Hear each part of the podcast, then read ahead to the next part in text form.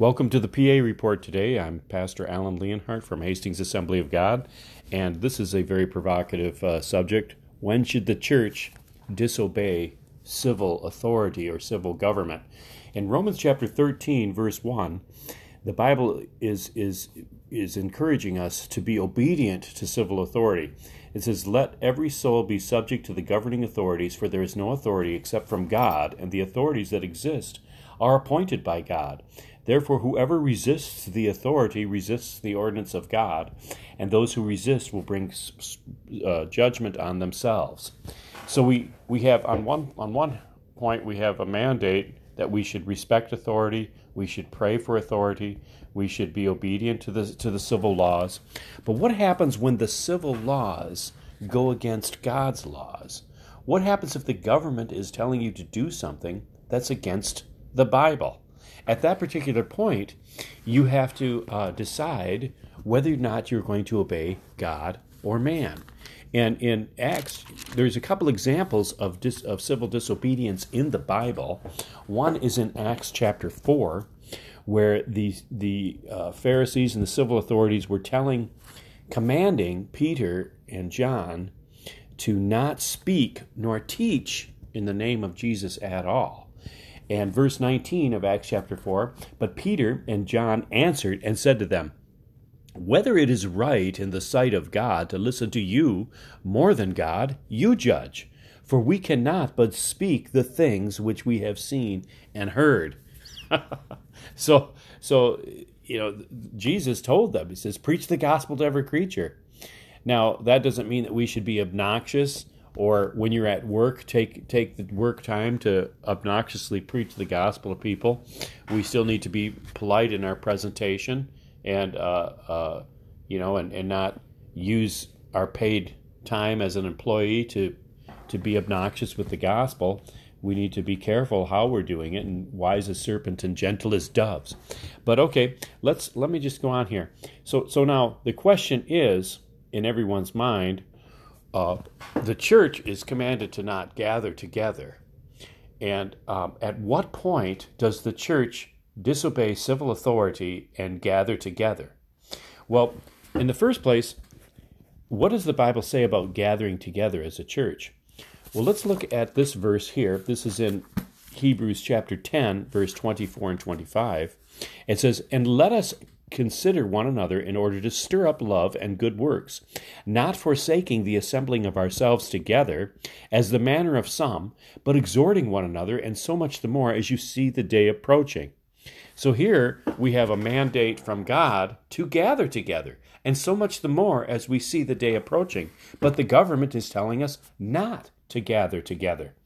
So, uh, so, so when when we as the church see that there is no longer a, a threat to, to people. And uh, despite what the government tells us, at that point, this, the leadership of the local church should decide whether or not they are going to gather together as a church. And it, it shouldn't really matter what the government tells them to do because you have a mandate from God that's above the government.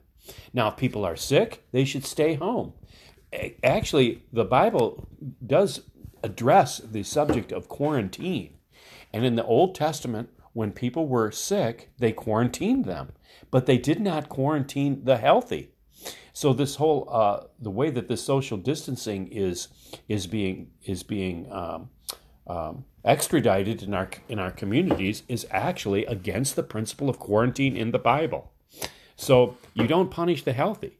So at some point, the church should make a decision to gather together in regular services, encourage those people that are sick to stay home, or those people that are that feel vulnerable and not safe, um, or that are in those categories to to to stay home and to not do this. And there's another example of civil disobedience in the Bible, and it's in Exodus chapter one. And the the Pharaoh he was uh, commanding the midwives to kill the, the every baby child, every baby boy child that was born, and to save the girls alive. And it says that the midwives feared God more than Pharaoh. So, so they feared the Lord. They had greater reverence for for God and not wanting to disobey Him than Pharaoh, who could who could have had them killed. And they did not, and they and they even lied to Pharaoh because some people don't deserve the truth, and they lied to Pharaoh and they said that they had uh, uh, that the Hebrew women were so healthy and strong that they just gave birth to to children before they got there so they couldn't kill the firstborn child. And God rewarded them for disobeying Pharaoh. He rewarded them for lying to Pharaoh and giving Pharaoh misinformation by, by giving them households or homes. You can read about it, Exodus chapter 1, verse 15 and 22. Now, if the civil authorities in Nazi Germany wanted you to, to uh, accused you of harboring Jews and hiding them in your home, and they wanted they came to your door and they asked, "Are there Jews in your home?" Well, I'm a Christian. I can't lie. Yep, they're right in the back room. Come and get them. Uh, that is wrong. The, the the Nazis who were intent on doing harm to someone else did not deserve the truth. it was in this case, it was a righteous it was a righteous thing for you to lie to the Nazis and tell them, no, there are no Jews in my home. Go away. so my point is, as as local church leadership, we have to pray at, at it, how we're how we're um, our stance is at our local church at Hastings Assembly of God, Hastings, Michigan, is when we see that the threat is over, and uh, uh, uh, despite what the numbers, because it's been very obvious that there's just been such an inconsistency with the models and the numbers. Despite the numbers, if we have a peace to meet together, we are going to meet together, and uh, come what may, and and we will do that. I'm not going to give a date or say when we're going to do that because it's it's it's not you know I, I like to make sure that that uh, the leadership is is together on on things and that we're together on things. But if we have a peace we're going to do it.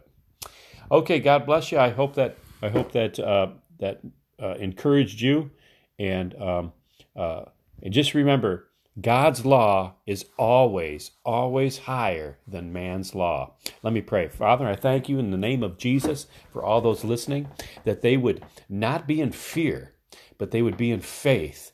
And they would feed their faith and not their fear. And that they would realize that we have a God in heaven who, who is, is, is greater than man's law and who loves us and has the best interest uh, for every one of us. And I just pray that you would give wisdom and light to everyone listening to this podcast. In Jesus' name, amen. God bless you. We love you.